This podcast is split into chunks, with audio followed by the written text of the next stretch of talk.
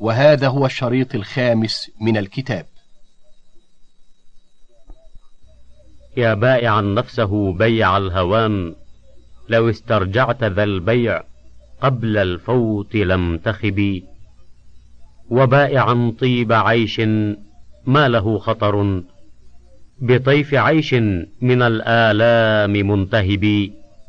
غبنت والله غبنا فاحشا ولدى يوم التغابن تلقى غاية الحرب. وواردا صف عيش كله كدر. أمامك الورد حقا ليس بالكذب. وحاطب الليل في الظلماء منتصبا. لكل داهية تدني من العطب. ترجو الشفاء بأحداق بها مرض. فهل سمعت ببرء جاء من عطب؟ ومفنيا نفسه في إثر أقبحهم. وصفا للطخ جمال فيه مستلب وواهبا نفسه من مثل ذا سفها. لو كنت تعرف قدر النفس لم تهب. شاب الصبا والتصابي بعد لم يشب. وضاع وقتك بين اللهو واللعب. وشمس عمرك قد حان الغروب لها. والفي في الأفق الشرقي لم يغب. وفاز بالوصل من قد جد وانقشعت عن أفقه ظلمات الليل والسحب. كم ذا التخلف والدنيا قد ارتحلت. ورسل ربك قد وافتك في الطلب. ما في الديار وقد سارت ركائب من تهواه للصب من شكر ولا أرب. فافرش الخد ذياك التراب وقل ما قاله صاحب الأشواق والحقب. ما ربعمية محفوفا يطيف به غيلان أشهى له من ربعك الخرب. منازلا كان يهواها ويألفها. أيام كان منال الوصل عن كثب. ولا الخدود ولو أدمين من درج أشهى إلى ناظري من ربعك الخرب. وكلما جليت تلك الربوع له يهوي إليها هوي الماء في الصبب أحيا له الشوق تذكار العهود بها فلو دعا القلب للسلوان لم يجب. هذا وكم منزل في الأرض يألفه وما له في سواها الدهر من رغب. ما في الخيام أخو وجد يريحك إن بثثته بعض شأن الحب فاغتربي واسر في غمرات الليل مهتديا. بنفحة الطيب لا بالعود والحطب وعاد كل أخي جبن ومعجزة وحارب النفس لا تلقيك في الحرب وخذ لنفسك نورا تستضيء به يوم اقتسام الورى الأنوار بالرتب. إن كان يوجب صبري رحمتي فرضا بسوء حالي وحلى للضنا بدني منحتك الروح لا أبغي لها ثمنا إلا رضاك ووافقري إلى الثمن. وإذا لم يكن من العشق بد فمن العجز عشق غير الجميل. فلو أن ما أسعى لعيش معجل كفاني منه بعض ما أنا فيه. ولكن ما أسعى لملك مخلد فهو أسفا إن لم أكن بملاقيه. يا من هو من أرباب الخبرة هل عرفت قيمة نفسك؟ إنما خلقت الأكوان كلها لك. يا من غذي بلبان البر وقلب بأيدي الألطاف كل الأشياء شجرة وأنت الثمرة وصورة وأنت المعنى وصدف وأنت الضر. ومخيض وأنت الزبد. منشور اختيارنا لك واضح الحظ ولكن استخراجك ضعيف. متى رمت طلبي فاطلبني عندك اطلبني منك تجدني قريبا ولا تطلبني من غيرك فأنا أقرب إليك منه. لو عرفت قدر نفسك عندنا ما أهنتها بالمعاصي. إنما أبعننا إبليس إذ لم يسجد لك وأنت في صلب أبيك فوا عجبا كيف صالحته وتركتنا؟ لو كان في قلبك محبة لبان أثرها على جسدك. لو صحت محبتك لاستوحشت ممن لا يذكرك بالحبيب. وعجبا لمن يدعي المحبة ويحتاج إلى من يذكره بمحبوبه فلا يذكره إلا بمذكر. أقل ما في المحبة أنها لا تنسيك تذكر المحبوب. إذا سافر المحب للقاء محبوبه ركبت جنوده معه فكان الحب في مقدمة العسكر والرجاء يحدو بالمطى والشوق يسوقها والخوف يجمعها على الطريق فإذا شارف قدوم بلد خرجت تقادم الحبيب باللقاء.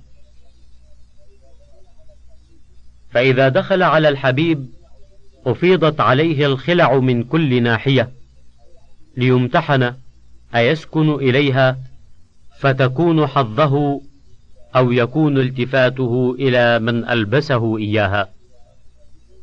ملأوا مراكب القلوب متاعا لا تنفق إلا على الملك.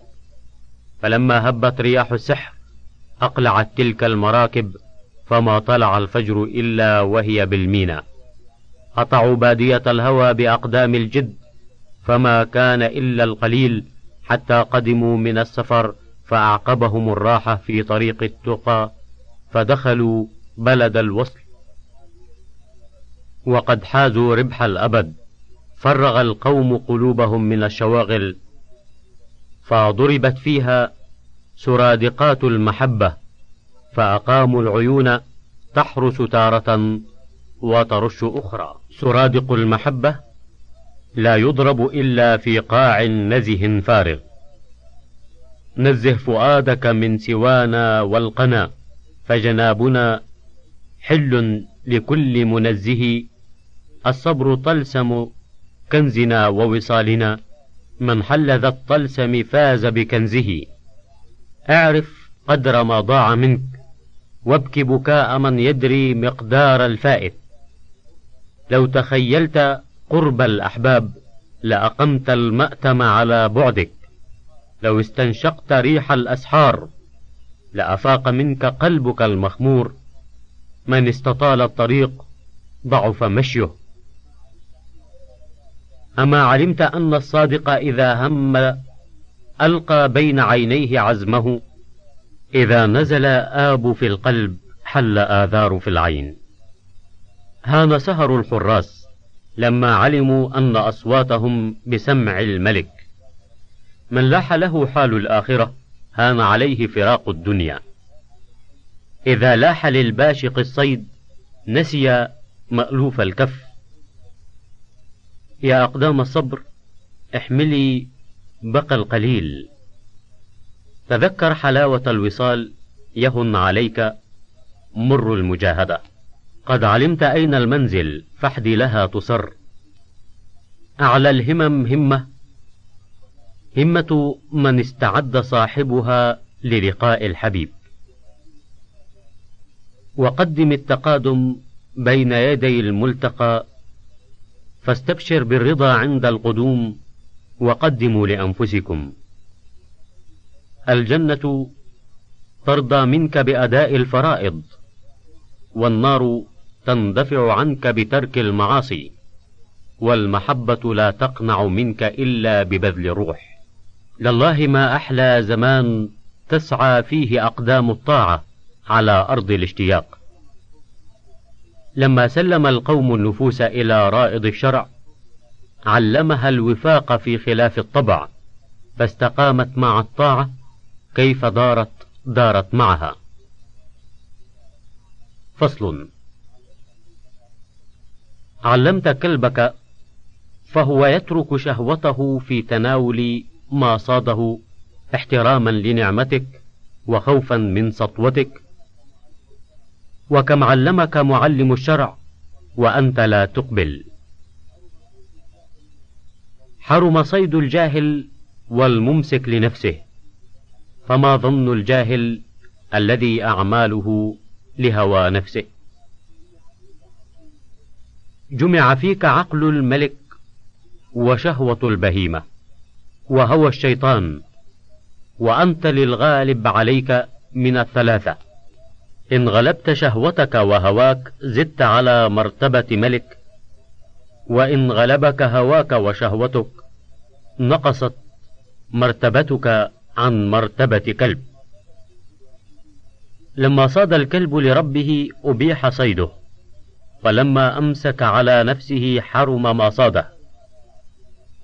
مصدر ما في العبد من الخير والشر والصفات الممدوحة والمذمومة من صفة المعطي المانع فهو سبحانه يصرف عباده بين مقتضى هذين الاسمين فحظ العبد الصادق من عبوديته بهما الشكر عند العطاء والافتقار عند المنع فهو سبحانه يعطيه ليشكره ويمنعه ليفتقر إليه فلا يزال شكورا فقيرا.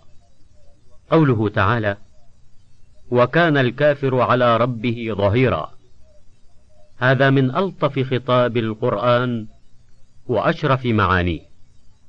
وإن المؤمن دائما مع الله على نفسه وهواه وشيطانه وعدو ربه. وهذا معنى كونه من حزب الله وجنده وأوليائه.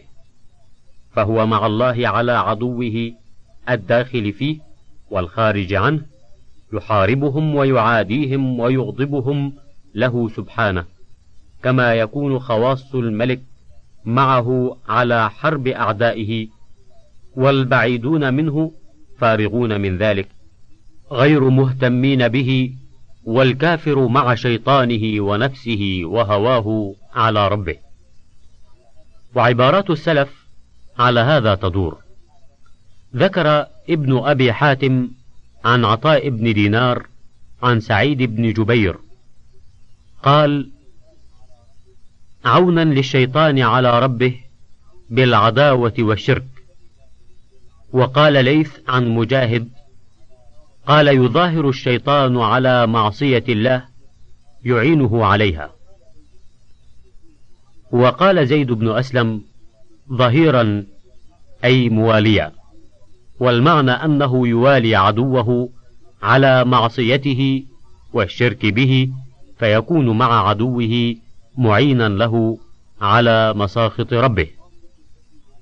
فالمعية الخاصة التي للمؤمن مع ربه وإلهه قد صارت لهذا الكافر والفاجر مع الشيطان ومع نفسه وهواه وقربانه ولهذا صدر الآية ويعبدون من دون الله ما لا ينفعهم ولا يضرهم.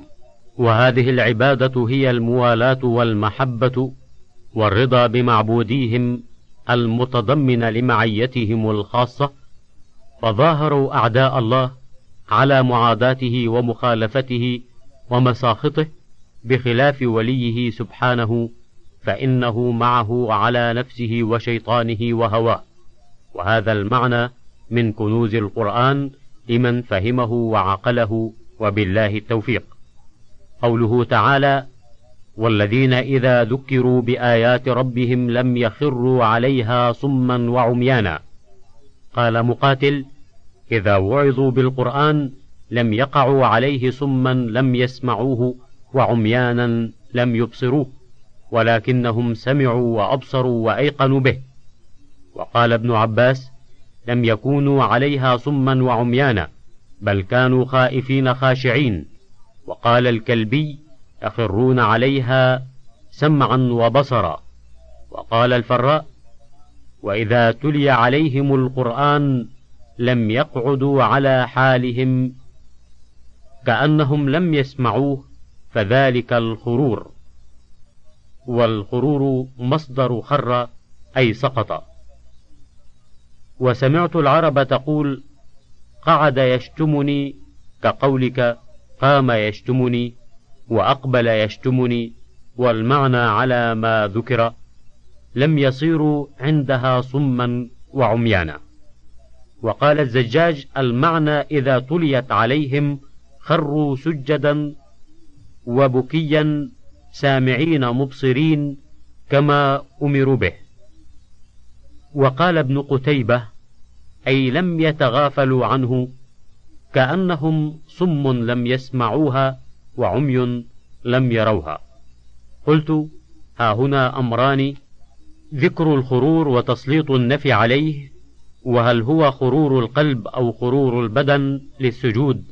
وهل لمعنى لم يكن خرورهم عن صمم وعمه فلهم عليها خرور بالقلب خضوعا أو بالبدن سجودا؟ أو ليس هناك خرور وعبر به عن القعود. أصول المعاصي كلها كبارها وصغارها ثلاثة تعلق القلب بغير الله وطاعة القوة الغضبية والقوة الشهوانية وهي الشرك والظلم والفواحش.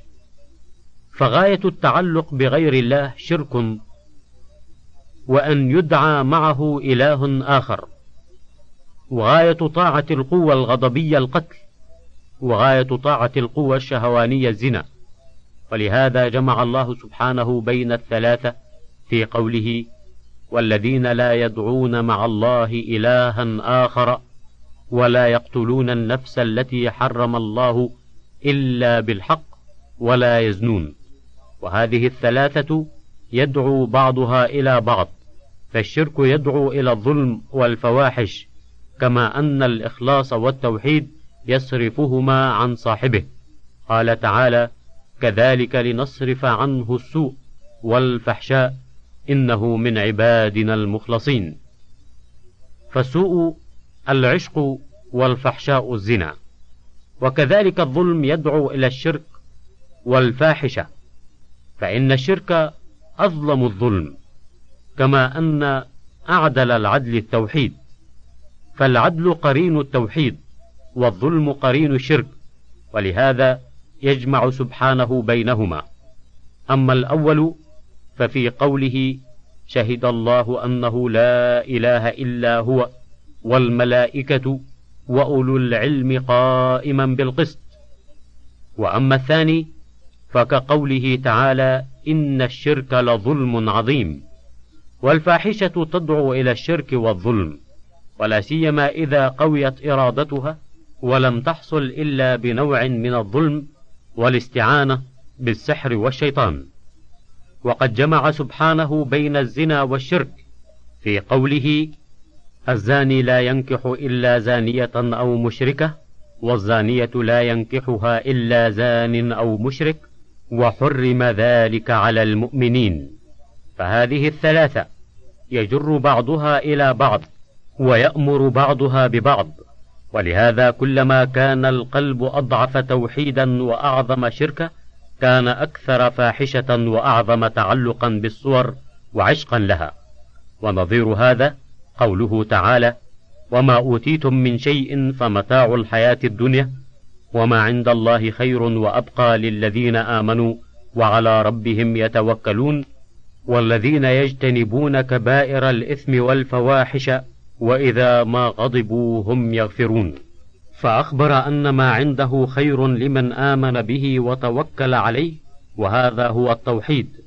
ثم قال والذين يجتنبون كبائر الإثم والفواحش فهذا اجتناب داعي القوة الشهوانية. ثم قال وإذا ما غضبوا هم يغفرون فهذا مخالفة القوة الغضبية فجمع بين التوحيد والعفة والعدل التي هي جماع الخير كله. فائدة: هجر القرآن أنواع، أحدها هجر سماعه والإيمان به والإصغاء إليه، والثاني هجر العمل به والوقوف عند حلاله وحرامه وإن قرأه وآمن به، والثالث هجر تحكيمه والتحاكم إليه في أصول الدين وفروعه واعتقاد أنه لا يفيد اليقين وأن أدلته لفظية لا تحصل العلم. والرابع هجر تدبره وتفهمه ومعرفة ما أراد المتكلم به منه. والخامس هجر الاستشفاء والتداوي به في جميع أمراض القلوب وأدوائها. فيطلب شفاء دائه من غيره ويهجر التداوي به. وكل هذا داخل في قوله وقال الرسول يا رب إن قوم اتخذوا هذا القرآن مهجورا. وإن كان بعض الهجر أهون من بعض. وكذلك الحرج الذي في الصدور منه.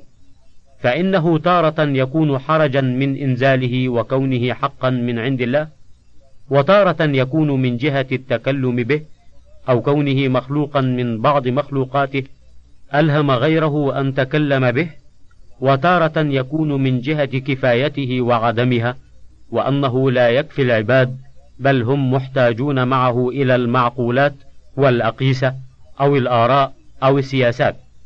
وتارة يكون من جهة دلالته وما أريد به من حقائقه المفهومة منه عند الخطاب أو أريد به تأويلها وإخراجها عن حقائقها إلى تأويلات مستكرهة مشتركة. وتارة يكون من جهة كون تلك الحقائق وإن كانت مرادة فهي ثابتة في نفس الأمر أو أوهم أنها مرادة لضرب من المصلحة. فكل هؤلاء في صدورهم حرج من القرآن وهم يعلمون ذلك من نفوسهم ويجدونه في صدورهم ولا تجد مبتدعا في دينه قط إلا وفي قلبه حرج من الآيات التي تخالف بدعته كما أنك لا تجد ظالما فاجرا إلا وفي صدره حرج من الآيات التي تحول بينه وبين إرادته فتدبر هذا المعنى ثم ارض لنفسك بما تشاء. فائدة: كمال النفس المطلوب ما تضمن أمرين: أحدهما أن يصير هيئة راسخة وصفة لازمة لها، الثاني أن يكون صفة كمال في نفسه، فإذا لم يكن كذلك لم يكن كمالا. فلا يليق بمن يسعى في كمال نفسه المنافسة عليه ولا الأسف على فوته، وذلك ليس إلا معرفة بارئها وفاطرها ومعبودها وإلهها الحق الذي لا صلاح لها ولا نعيم ولا لذة إلا بمعرفته وإرادة وجهه وسلوك الطريق الموصلة إليه وإلى رضاه وكرامته. وأن تعتاد ذلك فيصير لها هيئة راسخة لازمة وما عدا ذلك من العلوم والإرادات والأعمال فهي بين ما لا ينفعها ولا يكملها وما يعود بضررها ونقصها وألمها ولا سيما إذا صارت هيئة راسخة لها فإنها تعذب وتتألم به بحسب لزومه لها. وأما الفضائل المنفصلة عنها كالملابس والمراكب والمساكن والجاه والمال فتلك في الحقيقة عوار أعيرتها مدة ثم يرجع فيها المعير فتتألم وتتعذب برجوعه فيها بحسب تعلقها بها ولا سيما إذا كانت هي غاية كمالها فإذا سلبتها أحضرت أعظم النقص والألم والحسرة. فليتدبر من يريد سعادة نفسه ولذتها هذه النكتة فأكثر هذا الخلق إنما يسعون في حرمان نفوسهم وألمها وحسرتها ونقصها من حيث يظنون أنهم يريدون سعادتها ونعيمها فلذتها بحسب ما حصل لها من تلك المعرفة والمحبة والسلوك وألمها وحسرتها بحسب ما فاتها من ذلك ومتى عدم ذلك وخلا منه لم يبق فيه إلا القوى البدنية النفسانية التي بها يأكل ويشرب وينكح ويغضب وينال سائر لذاته ومرافق حياته ولا يلحقه من جهتها شرف ولا فضيلة بل خساسة ومنقصة. إذ كان إنما يناسب بتلك القوى البهائم ويتصل بجنسها ويدخل في جملتها ويصير كأحدها وربما زادت في تناولها عليه واختصت دونه بسلامة عاقبتها والأمن من جلب الضرر عليها فكمال تشاركك فيه البهائم وتزيد عليك وتختص عنك فيه بسلامة العاقبة حقيق أن تهجره إلى الكمال الحقيقي الذي لا كمال سواه وبالله التوفيق. فائدة جليلة إذا أصبح العبد وأمسى وليس همه إلا الله وحده تحمل الله سبحانه حوائجه كلها وحمل عنه كل ما أهمه. وفرغ قلبه لمحبته ولسانه لذكره وجوارحه لطاعته. وإن أصبح وأمسى والدنيا همه حمله الله همومها وغمومها وأنكادها ووكله إلى نفسه فشغل قلبه عن محبته بمحبة الخلق ولسانه عن ذكره بذكرهم وجوارحه عن طاعته بخدمتهم وأشغالهم فهو يكدح كدح الوحش في خدمة غيره. كالكير ينفخ بطنه ويعصر أضلاعه في نفع غيره. فكل من أعرض عن عبودية الله وطاعته ومحبته بلي بعبودية المخلوق ومحبته وخدمته. قال تعالى ومن يعش عن ذكر الرحمن نقيض له شيطانا فهو له قرين قال سفيان بن عيينة لا تأتون بمثل مشهور للعرب إلا جئتكم به من القرآن فقال له قائل فأين في القرآن؟ أعط أخاك تمرة فإن لم يقبل فأعطه جمرة فقال في قوله ومن يعش عن ذكر الرحمن نقيض له شيطانا. الآية. فائدة.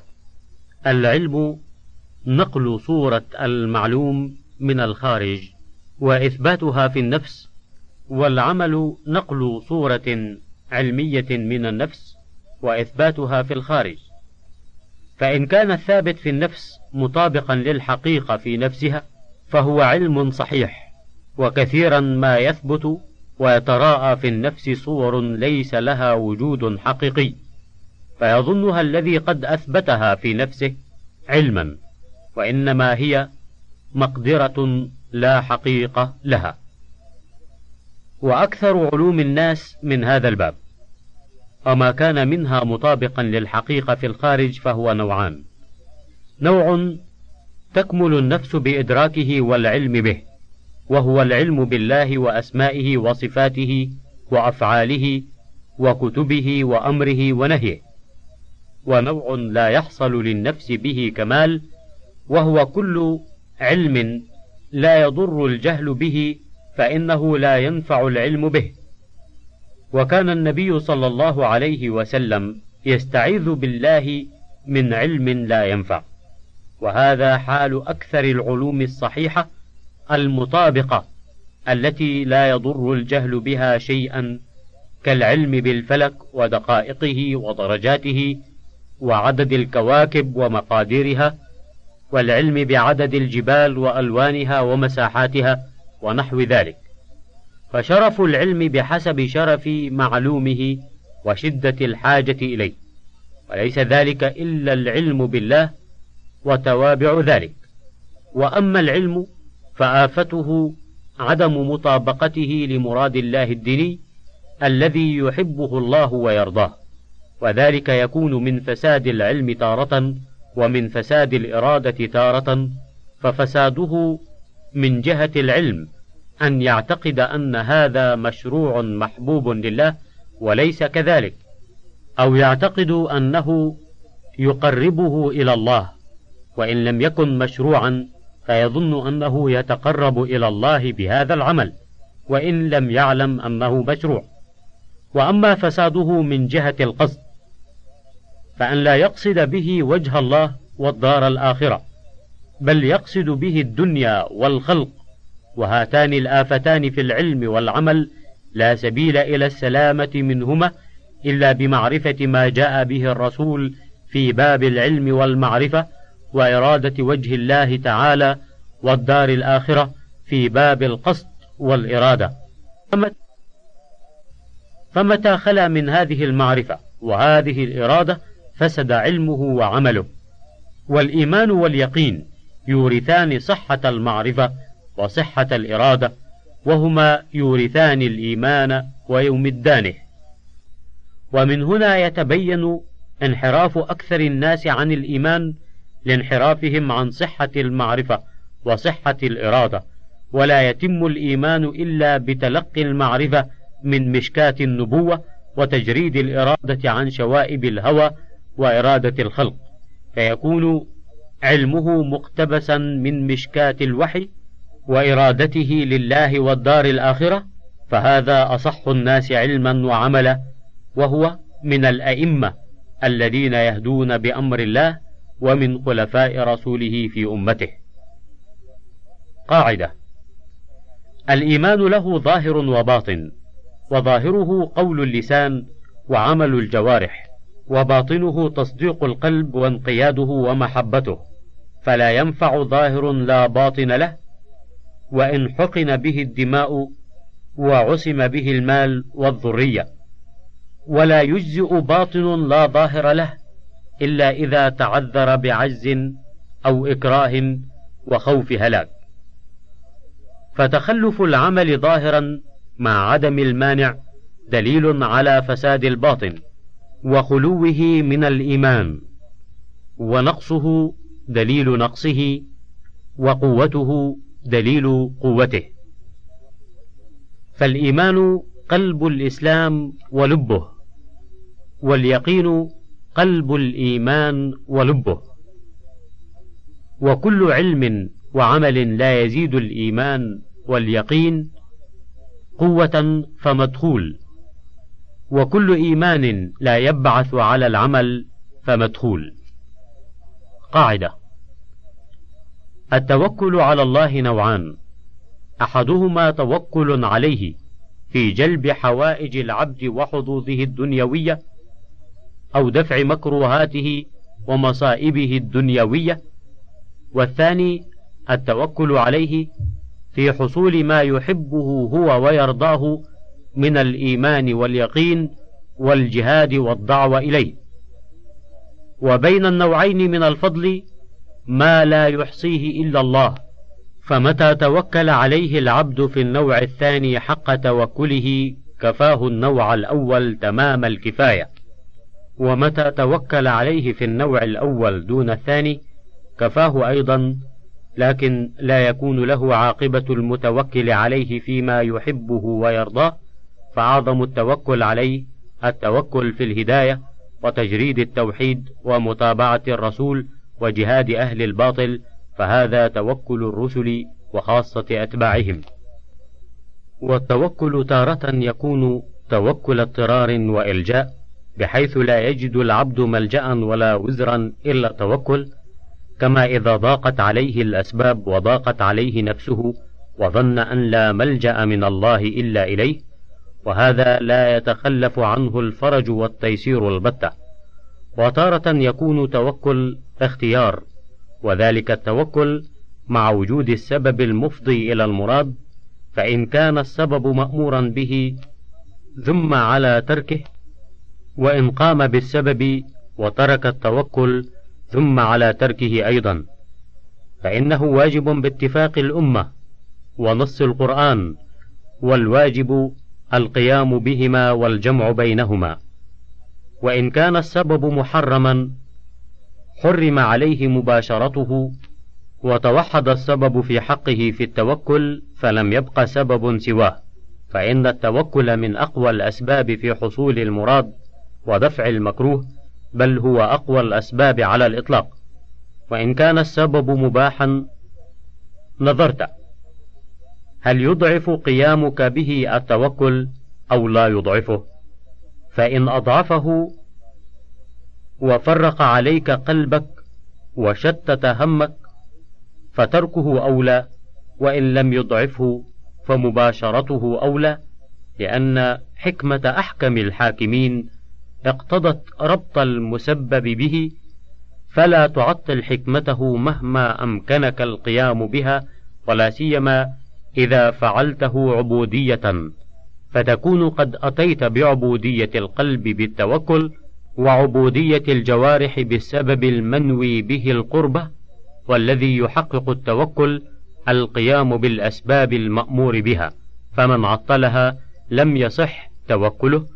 كما أن القيام بالأسباب المفضية إلى حصول الخير يحقق رجاءه فمن لم يقم بها كان رجاؤه تمنيا كما أن من عطلها يكون توكله عجزا وعجزه توكلا. وسر التوكل وحقيقته هو اعتماد القلب على الله وحده فلا يضره مباشرة الأسباب مع خلو القلب من الاعتماد عليها والركون إليها. كما لا ينفعه قوله توكلت على الله مع اعتماده على غيره وركونه إليه وثقته به. فتوكل اللسان شيء وتوكل القلب شيء كما أن توبة اللسان مع إصرار القلب شيء وتوبة القلب وإن لم ينطق اللسان شيء. فقول العبد توكلت على الله مع اعتماد قلبه على غيره مثل قوله تبت إلى الله وهو مصر على معصيته مرتكب لها. فائدة الجاهل يشكو الله إلى الناس، وهذا غاية الجهل بالمشكو والمشكو إليه، فإنه لو عرف ربه لما شكاه، ولو عرف الناس لما شكا إليهم. ورأى بعض السلف رجلا يشكو إلى رجل فاقته وضرورته. فقال يا هذا والله ما زدت على أن شكوت من يرحمك إلى من لا يرحمك. وفي ذلك قيل وإذا شكوت إلى ابن آدم إنما أشكو الرحيم إلى الذي لا يرحم. والعارف إنما يشكو إلى الله وحده.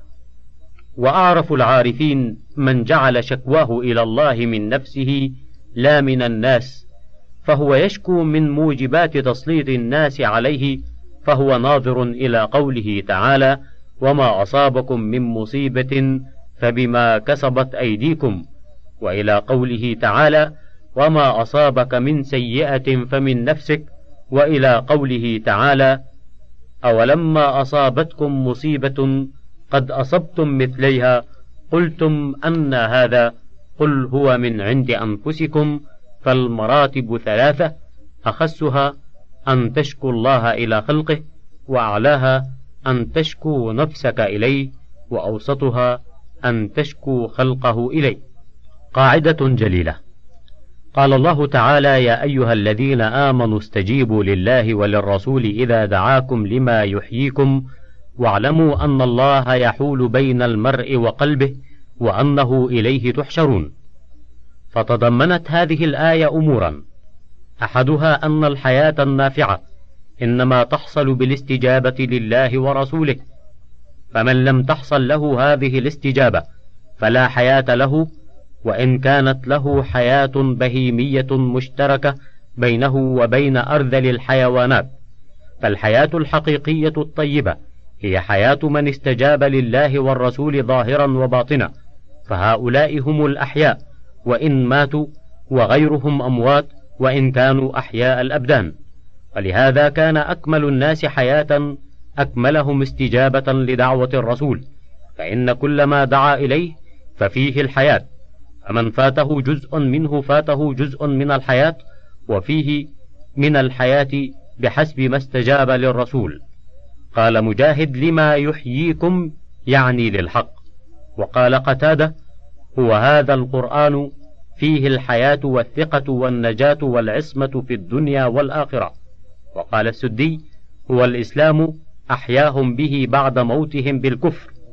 وقال ابن إسحاق وعروة بن الزبير واللفظ له لما يحييكم يعني للحرب التي أعزكم الله بها بعد الذل. وقواكم بعد الضعف ومنعكم بها من عدوكم بعد القهر منهم لكم.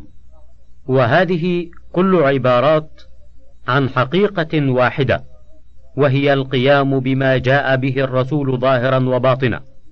قال الواحدي والأكثرون على أن معنى قوله لما يحييكم هو الجهاد وهو قول ابن إسحاق واختيار أكثر أهل المعاني. قال الفراء إذا دعاكم إلى إحياء أمركم بجهاد عدوكم. يريد أن أمرهم إنما يقوى بالحرب والجهاد فلو تركوا الجهاد ضعف أمرهم واجترأ عليهم عدوهم. قلت الجهاد من أعظم ما يحييهم به في الدنيا وفي البرزخ وفي الآخرة. أما في الدنيا فإن قوتهم وقهرهم لعدوهم بالجهاد. وأما في البرزخ فقد قال تعالى ولا تحسبن الذين قتلوا في سبيل الله أمواتا بل أحياء عند ربهم يرزقون. وأما في الآخرة فإن حظ المجاهدين والشهداء من حياتهم ونعيمها أعظم من حظ غيرهم. ولهذا قال ابن قتيبة لما يحييكم يعني الشهادة. وقال بعض المفسرين لما يحييكم يعني الجنة فإنها دار الحيوان وفيها الحياة الدائمة الطيبة حكاه أبو علي الجرجاني. والآية تتناول هذا كله فإن الإيمان والإسلام والقرآن والجهاد يحيي القلوب الحياة الطيبة. وكمال الحياة في الجنة والرسول داع إلى الإيمان وإلى الجنة فهو داع إلى الحياة في الدنيا والآخرة والإنسان مضطر إلى نوعين من الحياة حياة بدنه التي بها يدرك النافع والضار ويؤثر ما ينفعه على ما يضره ومتى نقصت فيه هذه الحياة ناله من الألم والضعف بحسب ذلك. ولذلك كانت حياة المريض والمحزون وصاحب الهم والغم والخوف والفقر والذل دون حياة من هو معافى من ذلك وحياة قلبه وروحه التي بها يميز بين الحق والباطل والغي والرشاد والهوى والضلال. فيختار الحق على ضده فتفيده هذه الحياة قوة التمييز بين النافع والضار في العلوم والإرادات والأعمال وتفيده قوة الإيمان والإرادة والحب للحق وقوة البغض والكراهة للباطل فشعوره وتمييزه وحبه ونفرته بحسب نصيبه من هذه الحياة كما أن البدن الحي يكون شعوره وإحساسه بالنافع والمؤلم أتم ويكون ميله إلى النافع ونفرته عن المؤلم أعظم. فهذا بحسب حياة البدن وذاك بحسب حياة القلب. فإذا بطلت حياته بطل تمييزه. وإن كان له نوع تمييز لم يكن فيه قوة يؤثر بها النافع على الضار. كما أن الإنسان لا حياة له حتى ينفخ فيه الملك الذي هو رسول الله من روحه فيصير حيا بذلك النفخ. وكان قبل ذلك من جملة الأموات فكذلك لا حياة لروحه وقلبه حتى ينفخ فيه الرسول صلى الله عليه وسلم من الروح الذي ألقي إليه. قال تعالى ينزل الملائكة بالروح من أمره على من يشاء من عباده وقال يلقي الروح من أمره على من يشاء من عباده وقال وكذلك أوحينا إليك روحا من أمرنا ما كنت تدري ما الكتاب ولا الإيمان ولكن جعلناه نورا نهدي به من نشاء من عبادنا.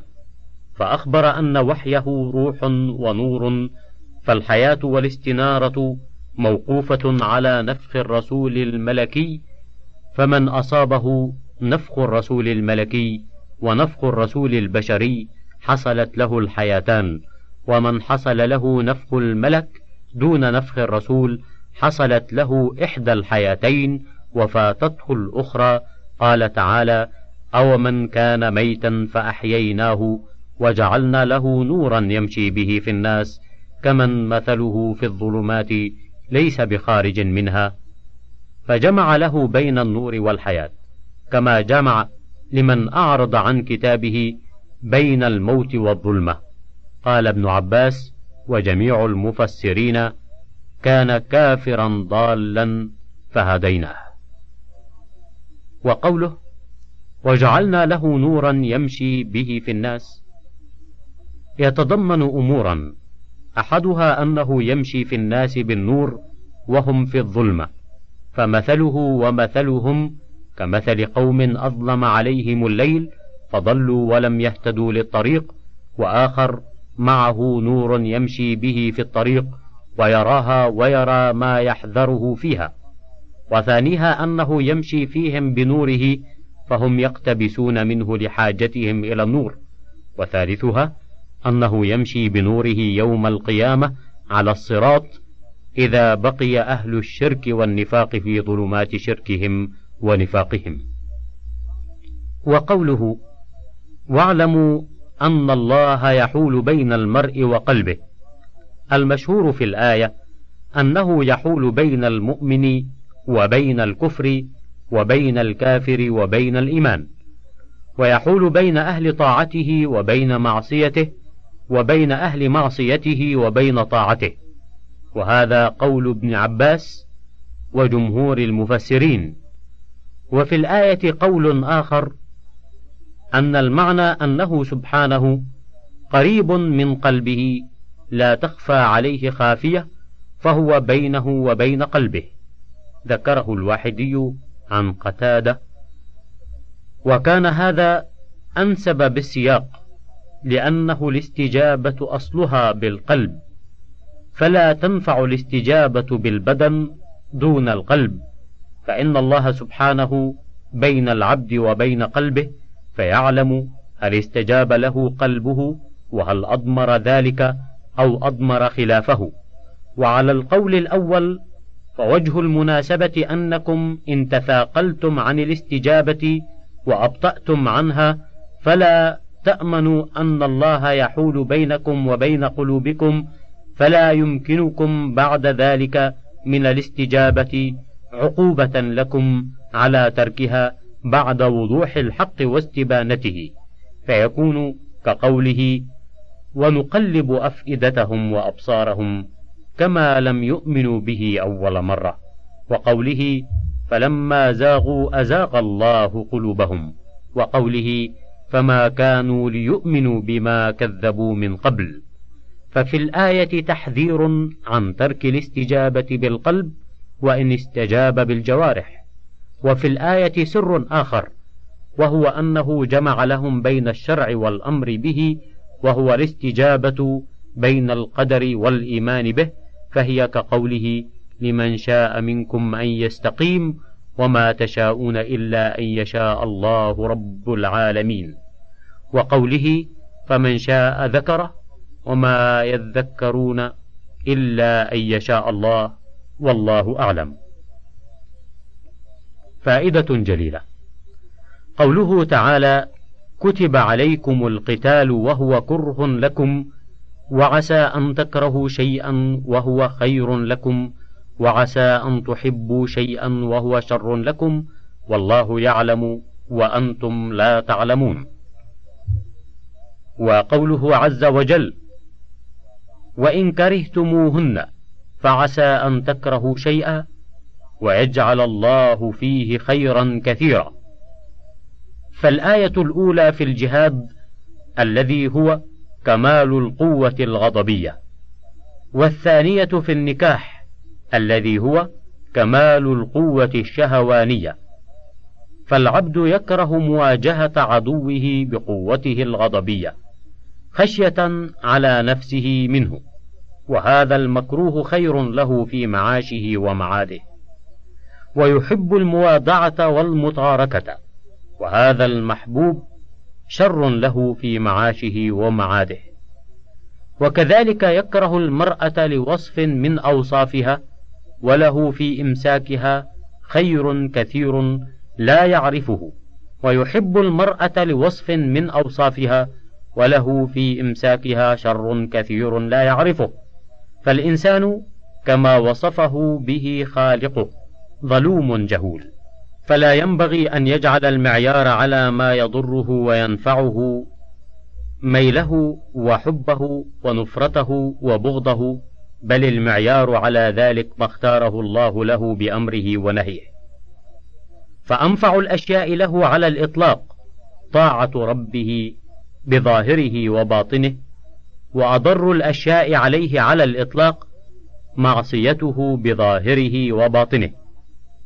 فإذا قام بطاعته وعبوديته مخلصا له فكل ما يجري عليه مما يكرهه يكون خيرا له.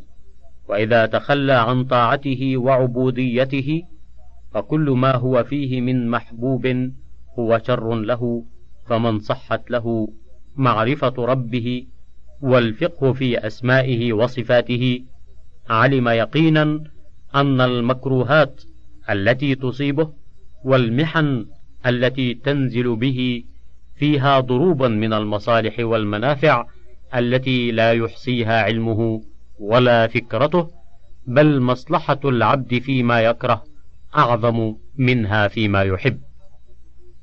فعامة مصالح النفوس في مكروهاتها كما أن عامة مضارها وأسباب هلكتها في محبوباتها فانظر إلى غارس جنة من الجنات خبير بالفلاحة غرس جنة وتعاهدها بالسقي والإصلاح حتى أثمرت أشجارها فأقبل عليها يفصل أوصالها ويقطع أغصانها لعلمه أنها لو خليت على حالها لم تطب ثمرتها فيطعمها من شجرة طيبة الثمرة حتى إذا التحمت بها واتحدت وأعطت ثمرتها أقبل يقلمها ويقطع أغصانها الضعيفة التي تذهب قوتها ويذيقها ألم القطع والحديد لمصلحتها وكمالها لتصلح ثمرتها أن تكون بحضرة الملوك ثم لا يدعها ودواعي طبعها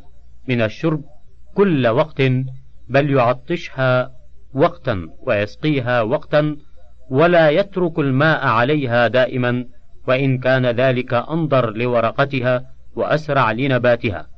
ثم يعمد إلى تلك الزينة التي زينت بها من الأوراق فيلقي عنها كثيرا منها لأن تلك الزينة تحول بين ثمرتها وبين كمال نضجها واستوائها كما في شجر العنب ونحوه فهو يقطع أعضاءها بالحديد ويلقي عنها كثيرا من زينتها وذلك عين مصلحتها فلو أنها ذات تمييز وإدراك كالحيوان لتوهمت أن ذلك إفساد لها وإضرار بها وإنما هو عين مصلحتها. وكذلك الأب الشفيق على ولده العالم بمصلحته إذا رأى مصلحته في إخراج الدم الفاسد عنه بضع جلده وقطع عروقه وأذاقه الألم الشديد وإن رأى شفاءه في قطع عضو من أعضائه أبانه عنه كل ذلك رحمة به وشفقة عليه. وإن رأى مصلحته في أن يمسك عنه العطاء لم يعطه ولم يوسع عليه لعلمه أن ذلك أكبر الأسباب إلى فساده وهلاكه. وكذلك يمنعه كثيرا من شهواته حمية له ومصلحة لا بخلا عليه. فأحكم الحاكمين وأرحم الراحمين وأعلم العالمين الذي هو أرحم بعباده منهم بأنفسهم ومن آبائهم وأمهاتهم إذا أنزل بهم ما يكرهون كان خيرا لهم من أن لا ينزله بهم نظرا منه لهم واحسانا إليهم ولطفا بهم ولو مكنوا من الاختيار لأنفسهم لعجزوا عن القيام بمصالحهم علما وإرادة وعملا.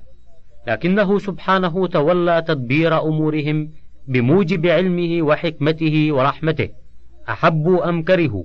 فعرف ذلك الموقنون بأسمائه وصفاته فلم يتهموه في شيء من أحكامه وخفي ذلك على الجهال به وبأسمائه وصفاته فنازعوه تدبيره وقدحوا في حكمته ولم ينقادوا لحكمه وعارضوا حكمه بعقولهم الفاسدة وآرائهم الباطلة وسياساتهم الجائرة. فلا لربهم عرفوا ولا لمصالحهم حصلوا والله الموفق. ومتى ظفر العبد بهذه المعرفة؟ سكن في الدنيا قبل الآخرة. في جنة لا يشبه نعيمها إلا نعيم جنة الآخرة فإنه لا يزال راضيا عن ربه. والرضا جنة الدنيا ومستراح العارفين. فإنه طيب النفس بما يجري عليه من المقادير التي هي عين اختيار الله له وطمأنينتها إلى أحكامه الدينية. وهذا هو الرضا بالله ربا وبالإسلام دينا وبمحمد رسولا. وما ذاق طعم الإيمان من لم يحصل له ذلك.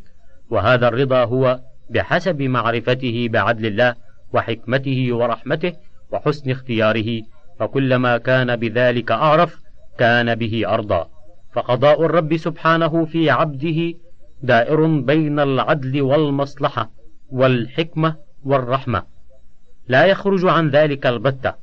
كما قال صلى الله عليه وسلم في الدعاء المشهور اللهم إني عبدك ابن عبدك ابن آمتك ناصيتي بيدك ماض في حكمك عدل في قضاؤك أسألك بكل اسم هو لك سميت به نفسك أو أنزلته في كتابك أو علمته أحدا من خلقك أو استأثرت به في علم الغيب عندك. أن تجعل القرآن ربيع قلبي ونور صدري وجلاء حزني وذهاب همي وغمي. ما قالها أحد قط إلا أذهب الله همه وغمه وأبدله مكانه فرجا. قالوا أفلا نتعلمهن يا رسول الله؟ قال بلى ينبغي لمن يسمعهن أن يتعلمهن. والمقصود قوله عدل في قضاؤك. وهذا يتناول كل قضاء يقضيه على عبده من عقوبة أو ألم. وسبب ذلك فهو الذي قضى بالسبب وقضى بالمسبب وهو عدل في هذا القضاء. وهذا القضاء خير للمؤمن كما قال صلى الله عليه وسلم والذي نفسي بيده لا يقضي الله للمؤمن قضاء إلا كان خيرا له وليس ذلك إلا للمؤمن. قال العلامة ابن القيم فسألت شيخنا هل يدخل في ذلك قضاء الذنب؟ فقال نعم بشرطه.